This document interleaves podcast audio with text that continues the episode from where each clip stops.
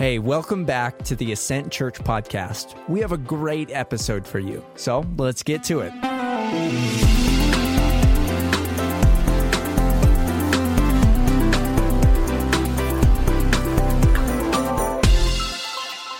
Good morning, Ascent.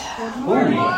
Who's excited to be with the church this morning? All right, I like it. I'm excited. Uh, for those of you who have been participating, this is day 21 of our prayer and fasting, which means as soon as I finish this service, I'm going to be cracking open a Diet Coke, and then another one, and another one, and another one. And uh, I don't know how much aspartame is bad for you, but I'm going to try to find out today because I have really missed some Diet Coke. And so it's going to be a great sermon. It might even be a short sermon uh, because the whole time I'm going to be thinking about Diet Coke. But we are in part four of our series, New Normal, and uh, really it's part of a, a, larger series throughout the Gospel of Mark. And we call the series New Normal, it's kind of a play on words of what's going on in our society, where everybody is saying, because something has happened, we now live differently. And the reason we call the series that is because when Jesus came, he said, The power of God's kingdom is now here. That for a lot of my childhood growing up, I thought heaven and God was a place far away that I was supposed to go one day. And Jesus says, actually, heaven and God came to earth. That my goal as a pastor is not to get you into heaven, but it's to get heaven into you. Now, of course, that includes what happens after you die. Of course, that includes that there's something coming after this life. But I want you to understand right now, Jesus' kingdom power is available to those who follow him. And if we are to live in light of God's kingdom, there is a new normal that the world's values go this way, and now as Christians, our values are turned upside down. And the world looks at us and they don't fully understand what's going on. And Jesus says, This is not easy. He says, if you want to follow in my kingdom, and you should want to, because that's where real life is, you're going to experience salvation, find peace, no purpose, and live fulfilled, it's by following me. But if you want to experience those things, you're going to have to die to yourself. It's going to cost you something greatly. The world's going to look at you like you're crazy because you're living in a different storyline. You see, we, we all live and we all decide what is right and wrong based upon the narratives that we live in. So, for example, if I told you tonight that a masked man was going to come into your house, break through your window, and pull you out by force, you'd probably say, That doesn't sound good, Blake. But if I told you the narrative was that actually tonight your house is going to be on fire, and the masked man breaking through your window and pulling you out by force is a firefighter, the whole story changes, doesn't it? Because you look at that man differently based upon the narrative that is around it. And Jesus says the world is living in a narrative that says this life is all that matters, that you are what matters most, that your goal in this life should be to fulfill and have the most pleasure you can possibly have. And Jesus says, no, actually, this life is not all that there is. That there is something greater and bigger going on, and you're going to look a little bit silly to people because you're living for something that might not even bear fruit in this lifetime. That's why the Apostle Paul in the New Testament says that we are to be most pitied as Christians if there is no resurrection. Because we wasted it. We punted our life and we wasted our life. We should have lived like the pagans, Paul says, partying and drinking and fulfilling every pleasure and every whim we had in our lives. And yet, Paul says, but we do believe in the resurrection. We do believe in that hope. And yes, we find joy in this life, greater joy than you can ever imagine. We get Jesus, which is this amazing thing, but it also means we're going to have to die to ourselves and suffer in some ways that the world would think are ridiculous, are archaic, that don't really make sense. And as we come into this text, I am aware that it is a very hard text for a lot of people who are listening. I'm aware that divorce has caused a lot of pain for a lot of people. I am aware that for some of you, these words are very offensive. But I want you to be sure and know that Jesus loves you. I love you. And the reason I teach through books of the Bible like this is because with everything in my soul right now, I want to skip this section of Scripture. And yet, what I think is best for us to do, friends, is to live in reality of what Jesus actually says. To not try to paint the Jesus that's okay for our culture, because Jesus doesn't do that. Jesus comes forth and he says things very clearly.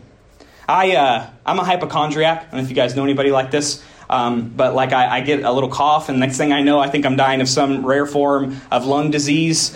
Uh, or like you know my, my big toe hurts and i'm like oh my gosh I'm, you know, i've got some kind of circulation problem and my toe's to fall off. Uh, and what's interesting about my hypochondriac is it doesn't drive me to the doctor it usually drives me away.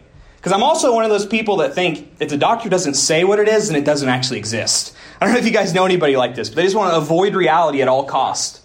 And yet really, truly, the best thing we can do is go to a doctor and have him tell us the truth. Because once we know the truth, then we can begin to fix what's going on. See, it's not very nice for a doctor to tell you you have cancer. But the doctor's not doing his job if he doesn't tell you that you have cancer. In fact, when the doctor tells you that, it's going to run your entire day, it's going to run your family's week. And yet, if the doctor doesn't tell you that, he's a bad doctor. And Jesus comes and he says, You can deal in this false narrative of whatever you want to define marriage as, but here's the reality from the one who created it. So we're going to jump in. And today, honestly, guys, I cannot cover everything in here in a 30 minute sermon. Uh, let's be honest, 45 minute sermon. Uh, I never go 30 minutes. Uh, but I, I, I, just, I can't. I, I, found four different sermons, four different things I could talk on on this message. And so what I want you to know is I'm not, I'm not brushing over things on purpose. And if you have any questions, please ask me questions. I'll try to answer some of the common questions, but I'm going to miss some. I'm going to go over things way too fast. And I've decided to focus on those of us who are already married. I've decided to focus on what God would say for those of us who are pre divorce. And I want you to know if you have been divorced and you're remarried, uh, Jesus would not tell you to divorce that spouse and go to another, go back to your old one. That's not what he's saying at all.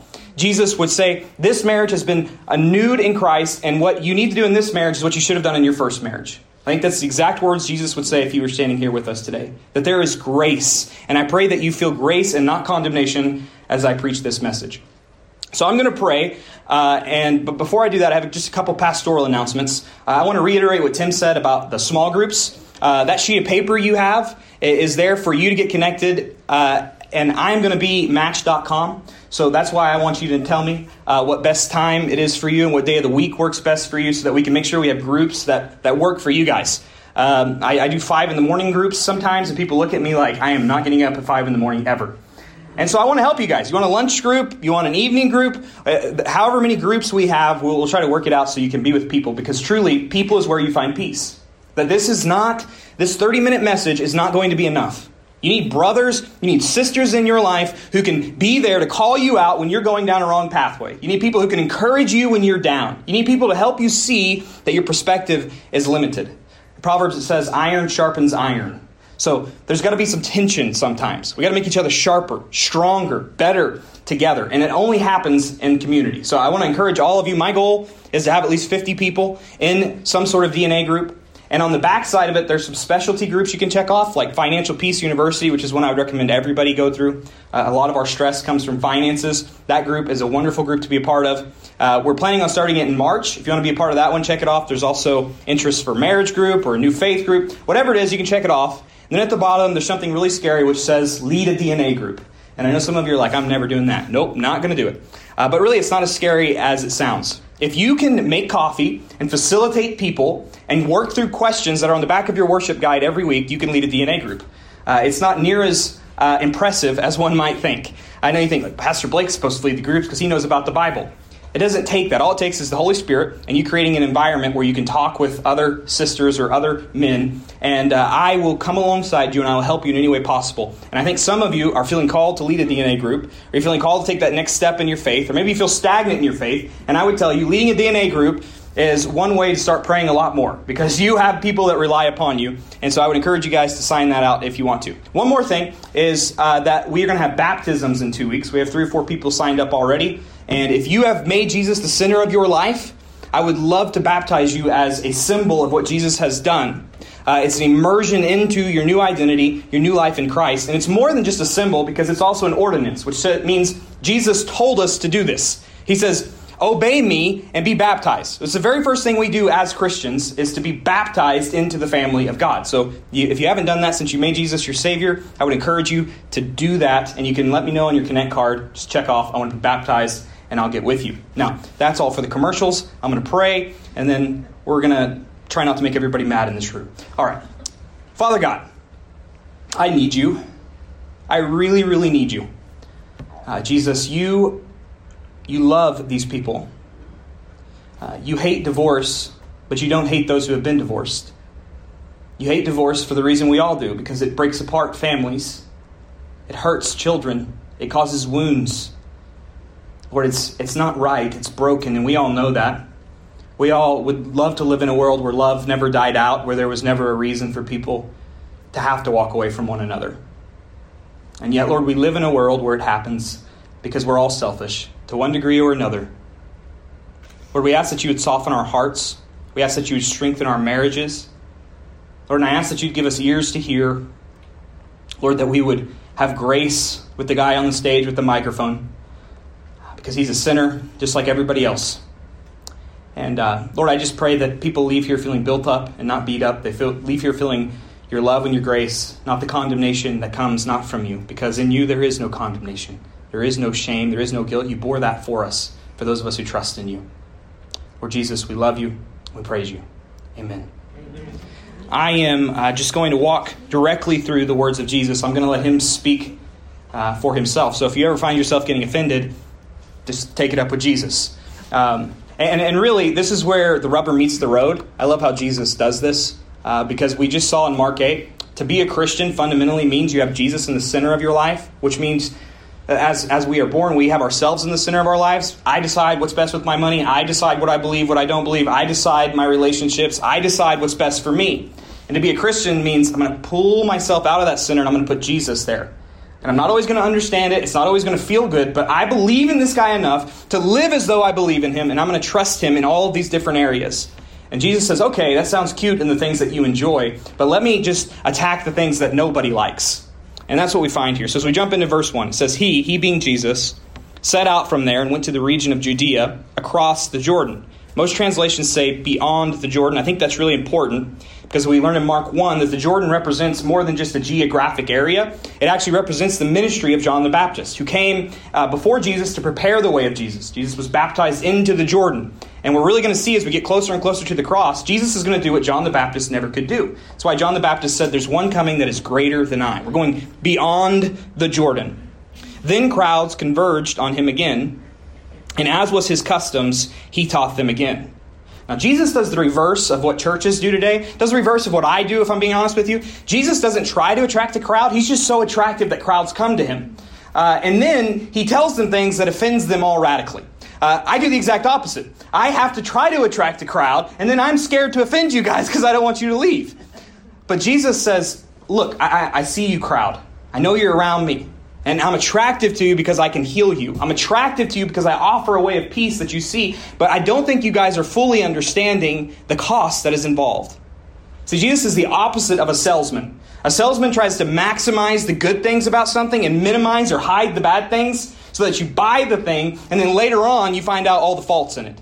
Jesus says, No, you guys are just focusing on the benefits. I want you to count the cost of what it means to follow me. I want you guys to really consider what's going on here and see if you desire this thing or you desire me more.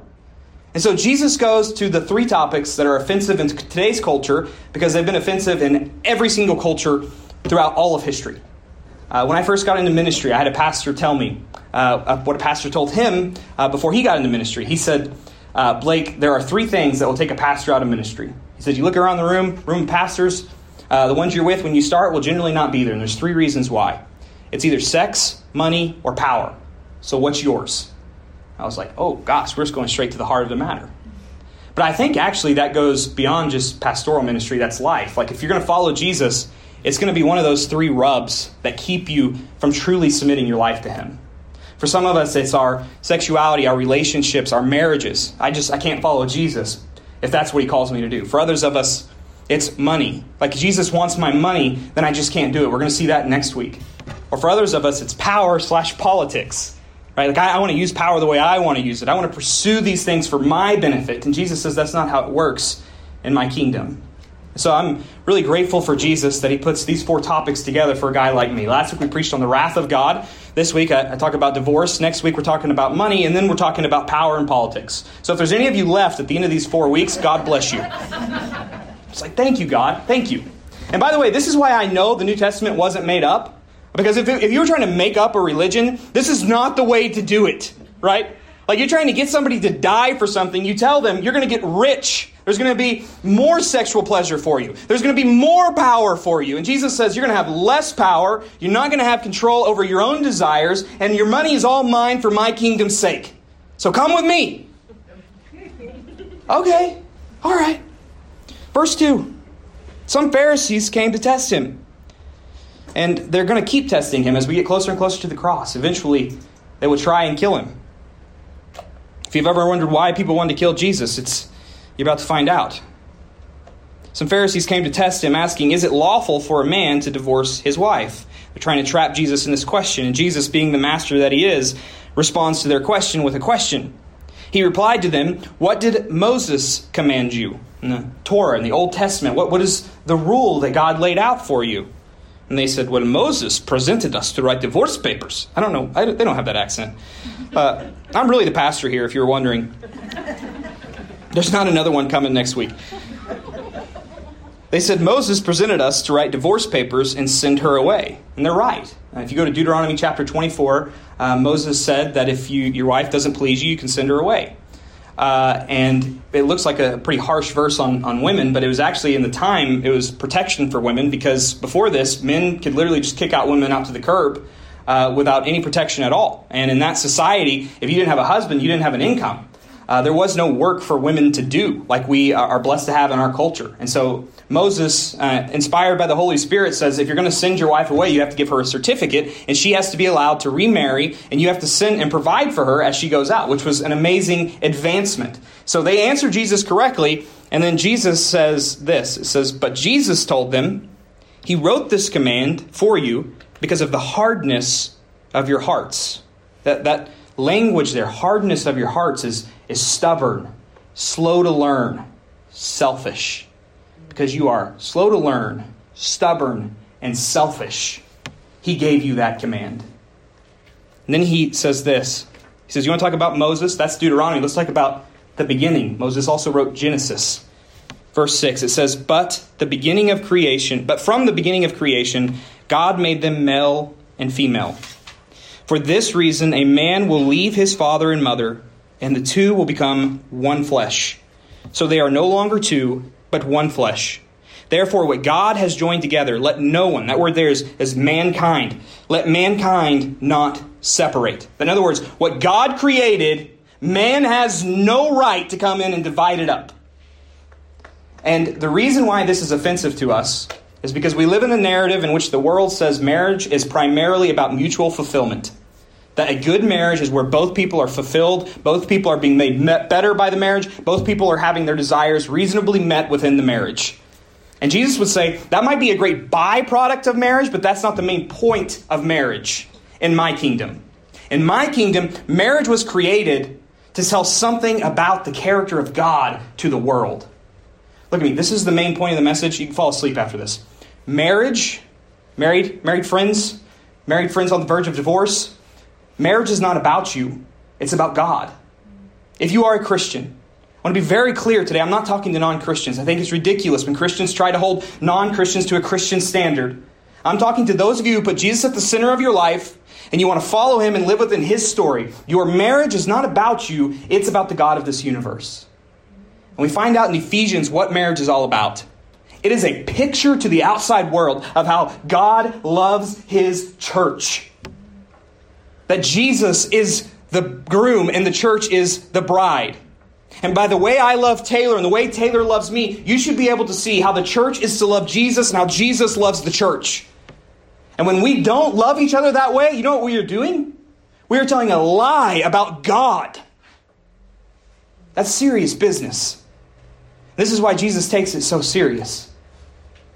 This is why we must desire Jesus more than even our marital satisfaction one of my mentors, uh, his, uh, I've, I've, told you guys about this many times. His wife recently went to heaven with Jesus, um, is with Jesus, anyways, rather.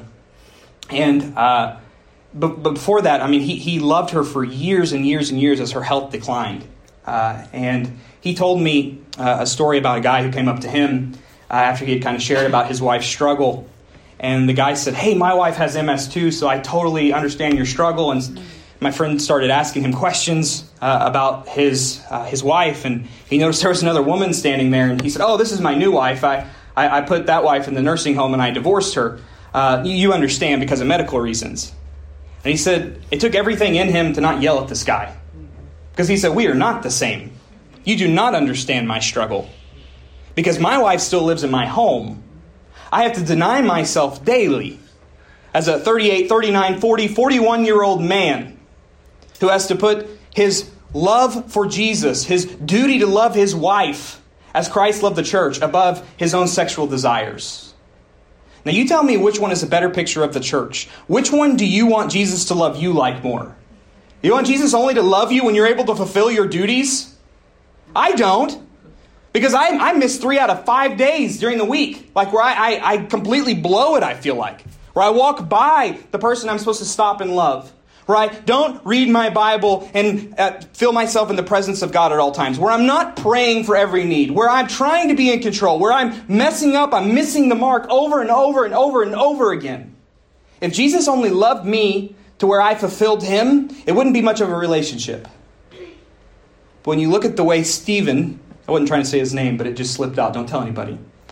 When my mentor, when you look at the way he loves his wife, the way he loved his wife, I see a beautiful picture of the way I hope Christ loves the church. That even in my weakest moment, when I can't even wash myself, he loves me and he serves me. And this is the image we see of Jesus on the cross, is it not? As literally the people he is dying for spit in his face and mock him.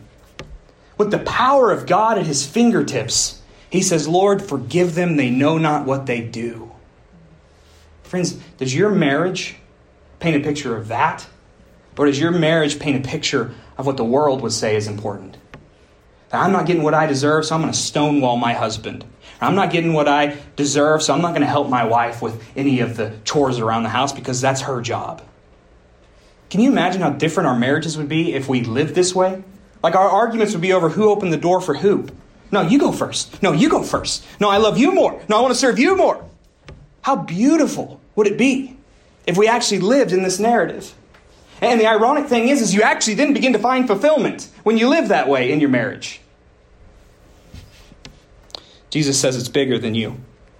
Verse 8, verse 10, rather, as we keep moving on, says, When they were in the house again. So the Pharisees, they're done. They got their answer and uh, Jesus is moving on. But the the, uh, the disciples uh, are like, wait a minute, we got to go back to that. That was a hard word you just said. We just want to kind of clarify some stuff, Jesus, uh, because we think you said that we're not allowed to get a divorce. But I mean, come on, uh, you didn't really mean that, did you? So they questioned him about this matter, and he said to them, "Whoever divorces his wife and marries another commits adultery against her." Verse twelve. Also, if she divorces her husband and marries another, she commits adultery. Now, what I love about Jesus is he doesn't provide all the all the asterisks that I did for us before we go. He just leaves it there. He's like, "That's what it is." All right, moving on. Like, wait just a minute, Jesus. How can you just put something out there like that? But I, I think what Jesus is doing here is actually uh, really powerful. For one, in verse twelve, where he says, "Also, if she divorces her husband and marries another, she commits adultery." He has just raised the status of women because in the Old Testament, women were not allowed to divorce their husbands.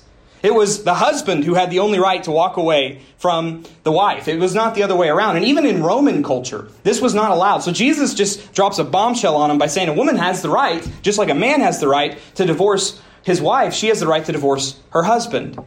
Now he says, but she shouldn't do it. To which we say, Jesus, have you seen some of the marriages? And look, I, I know. I know because I've, I've been in counseling with people where it's just horrific where the husband just doesn't even want to try in the marriage, or, or the wife is just completely separated from the husband, and, and it feels like it's one sided, and there's only one side putting forth effort. And man, with everything in me, if their goal is fulfillment, they need to get out of that. And yet they want to honor God. So, how could they do that? And why would Jesus raise the standard of what Moses said? I thought he came to give grace, but this is raising the standard. And it all goes back to verse 1 beyond the Jordan. Because if you remember what Jesus came to do, it was not to simply abolish the law, but it was to give us the desire to fulfill the law. That John the Baptist said, There's one coming that's greater than me. I baptize you with water, but one is coming that will baptize you with the Holy Spirit. Which we're like, what does that mean? We're supposed to talk in tongues and stuff? And, and really, it's, it's a callback to Ezekiel chapter 36, a prophecy about Jesus before he comes. I want to read it for you. Verses 25 through 27. I will also sprinkle clean water on you. I'll baptize you, and you will be clean. I will cleanse you from all your impurities and all your idols. By the way, the root of this is having sexual fulfillment or marital fulfillment as an idol. It becomes not a gift, but a God. Verse 26 I will give you a, look at this, a new heart, put a new spirit within you.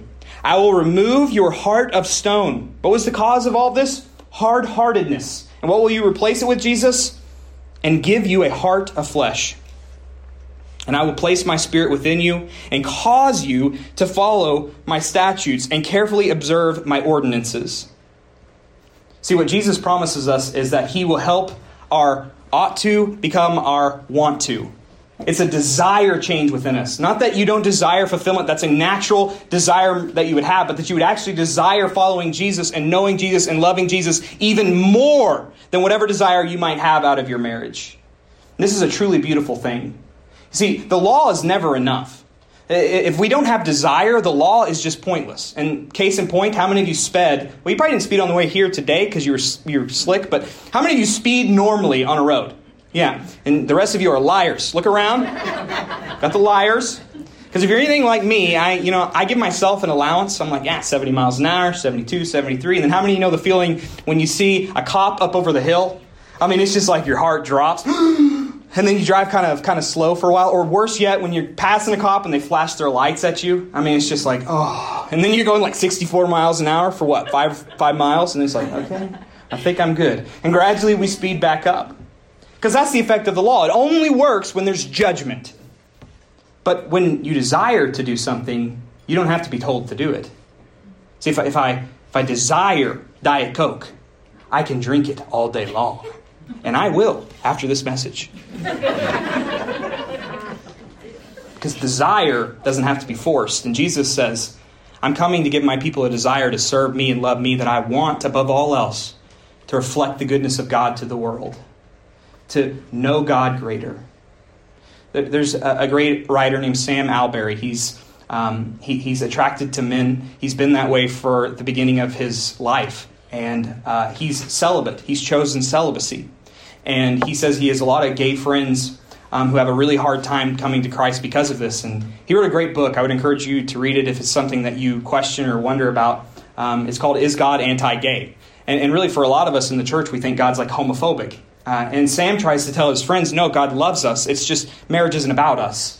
It's about representing to the world what's going on. And so he says he has all these friends, and he feels like oftentimes the church uh, does a really bad job of saying what you can't do, but they don't really present the good part of it. Like Sam says, the, the, the, thing I get in Christ Jesus, the, the way I have to pursue Him and deny myself daily, the closeness I have with Jesus, the brothers and sisters I have in community, is far better than any kind of satisfaction I would get out of a relationship. And he said, I know it's not for everybody.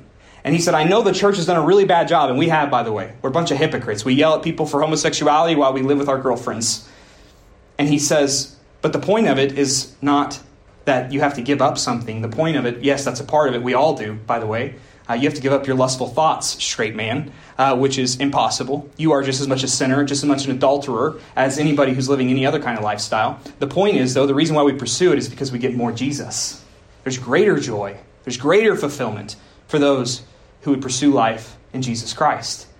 And so Jesus is trying to get this point across to his disciples. And here's where I'll, I'll start landing the, the ship uh, for those of us who are in marriage. And for those of us who are considering marriage. Uh, marriage is a good gift, and it is a terrible God. I love what happens in the Gospel of Matthew. There's four Gospels Matthew, Mark, Luke, and John. They all tell the story of Jesus from different angles, and they choose to include different things. And Matthew in this story uh, includes uh, the disciples' uh, reaction to this. It says Jesus' disciples objected. If those are the terms of marriage, we haven't got a chance. Why get married? But Jesus said, and look at this, friend, not everyone is mature enough to live a married life. It requires a certain aptitude and grace. Marriage isn't for everyone. Some from birth never give marriage a thought. Others never get asked or accepted. And some decide not to marry for kingdom reasons. But if you are capable, oh, look at, look at this. If you are capable of growing into the largeness of marriage, do it. See, marriage is not for everybody. I wish somebody had told me this when I was a kid. Because for us, it was always like, you know, wait till you get married because that's God's greatest gift. And it is a, a wonderful gift. But it's not for everybody. It's for those who are mature enough to deny themselves. Emotional maturity is realizing the world doesn't revolve around you. Emotional maturity is realizing you can find fulfillment in yourself through Christ Jesus. And Jesus says, if you are looking for somebody else to fill the holes that only I can fill, you're going to be sorely disappointed in marriage. And in fact, maybe you shouldn't even be married because it's only for those who can grow into the largeness of it. See, the, the world presents a picture of marriage that's supposed to be a fairy tale. That, that, that little fuzzy feeling you get for the person, you're supposed to feel that 15 years later, which is scientifically impossible. Like, literally, there are endorphins in your head that are going off that do not go off after the second year. That's not to say you can't have passion for your loved one or love them or still get fuzzies from time to time. But I promise you, if you're married and you see some things about the person, like you see the way they, they put the, the, the, the knives in the dishwasher, put the knife up so it stabs you, you don't feel the fuzzies anymore. My wife's not in here, so keep that between us, please. This happened to me last week. It's about pursuing God together. It's a much deeper love. Your definition of sexy changes. Uh, my wife's going to kill me, but why not? We already started. Uh, you guys are going to judge me real heavily here, but uh, growing up, I never did laundry. Uh, my mom always did the laundry for me. I know. Uh, and then you know, I left and I moved in with my grandma Wendy. Everybody knows Miss Wendy. She, don't, she didn't let me touch anything. She did all my laundry like twice a day, I think. She'd take the clean clothes and wash them again, you know? Uh, and so I got married and I said, Taylor, I will do the dishes if, uh, if you will do the laundry. That was our deal. She signed up for it. We were good. Uh, along the way, I stopped doing the dishes as much and she kept doing the laundry. And uh, so this year, I was really convicted. I was like, I need to serve my wife in this way. And uh, a couple of weeks ago, I saw the thing in the dryer was done. I thought I could figure this out. I opened the dryer up. And uh, oh, I got it first though. I got to tell you about the first time I tried to do laundry, and this is why Taylor agreed with me. Uh, I put too much soap in the in the thing, and then I left, and I came home, and uh, it was like a foam party in our apartment. So Taylor said, "Don't ever touch this again." And I didn't know you weren't supposed to dry stuff up with white towels, so I ruined a whole bunch of our towels. It was a bad deal. Anyways, so I see the dryer. I'm like, "This is safe," and I take it to the room and I put it down there, and I'm like, "I don't even know where to begin," but I'm just gonna start folding stuff. And then Taylor came around the corner and she looked at me and she said, "What are you doing?" And I said, "Could you please teach me how to fold laundry?" And she said, That's the sexiest thing you've ever said to me. well, I would have said that a long time ago if I knew that. I know it's that easy. Because your definition and a true marriage changes. It's about serving one another. And friends, when we do that, we paint a picture of who Jesus is. Now, how can we do this? This is so hard. It's so difficult. And I think that the way we can do it, and Molly, if you want to go ahead and come back up, starts in, in uh, at the end, verse 13, says, People were bringing little children to him in order that he might touch them. But the disciples rebuked them. When Jesus saw it, he was indignant and said to them, Let the little children come to me. Don't stop them, because the kingdom of God belongs to such as these. Truly I tell you, whoever does not receive the kingdom of God like a little child will never enter it. Look at me, friends. If there is an ounce of self sufficiency in you, if there is an ounce of you that says, I think I can do life without Jesus in your heart, this will not work because you will walk away from it. We have to come to Jesus like an infant. Jesus, you are the only way to life for me. That without you, I am hopeless. And I realize some of us are not there. We're not at that point. I would pray that God would allow you to hit bottom so that you would get to that point because that's when true life begins. But it's coming to our marriage and saying, God, this thing is broken, and every ounce of my heart wants to walk away. But if this is true, I'm going to depend upon you. And I'm going to trust you're going to do what I cannot do. Childlike faith, I think, looks like Hudson Taylor. He was uh, founder of a, a mission in China. In the closing months of his life, he said to a friend, I quote, I am so weak. I can't read my Bible. I can't even pray.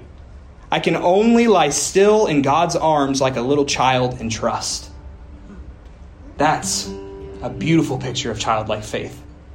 And here's what Jesus promises to those of us who come to him in that way. Look at the end, verse 16. After taking them in his arms, he laid his hands on them and he blessed them. How does he bless us? I think there's three ways. Number one, he died for your sexual brokenness. The, the word sin means to miss the mark. See, sexual sin doesn't necessarily mean you're evil or you're awful. It just means God's design is here and you miss the mark. It's Like you can brush your teeth with a hammer, but you're not doing it right.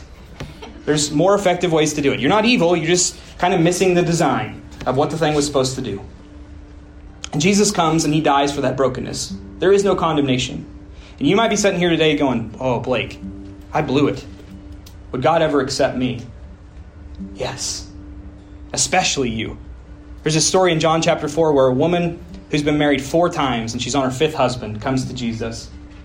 Jesus says, Where's your husband? And she says, He's not here. Jesus says, Yeah, I know, you've had five of them. But he doesn't condemn her, he offers her living water. He says, You are my daughter. Look at me. I don't know what sexual brokenness you struggle with, even right now in this moment. But Jesus wants to say to you, You are my son, and you are my daughter. You can come to him as you are. He blesses us with his forgiveness. Number two, he blesses us to give us the power to do what we cannot do on our own.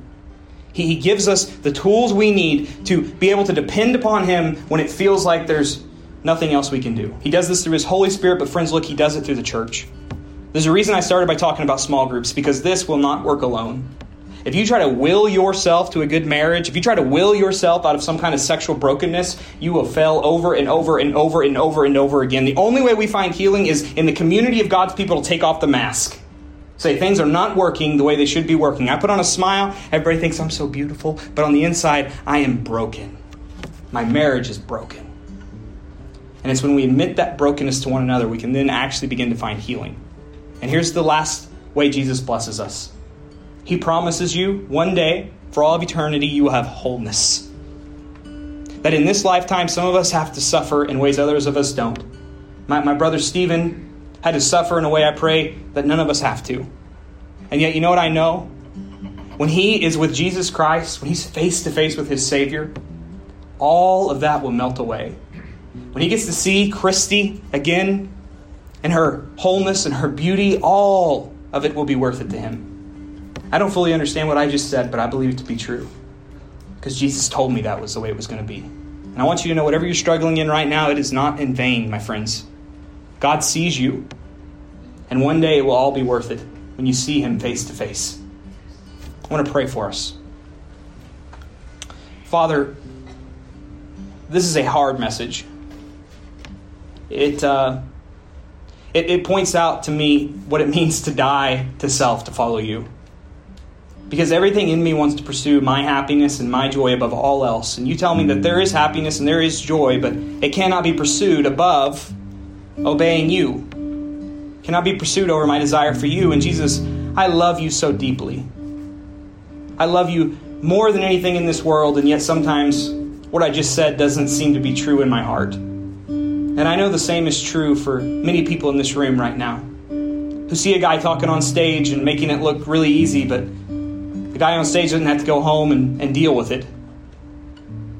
Lord, but what I know is you go home with them. That if they trust in you, your spirit is with them. That there is no condemnation, there is grace, and there is community, and there is hope. Lord, I pray that we would walk out of this place feeling encouraged and built up. I pray for healing in our marriages. Right now, if you would, with your eyes closed and head bowed, I want you to take just about 20 seconds. Say, Holy Spirit, what are you saying to me through this message? And listen.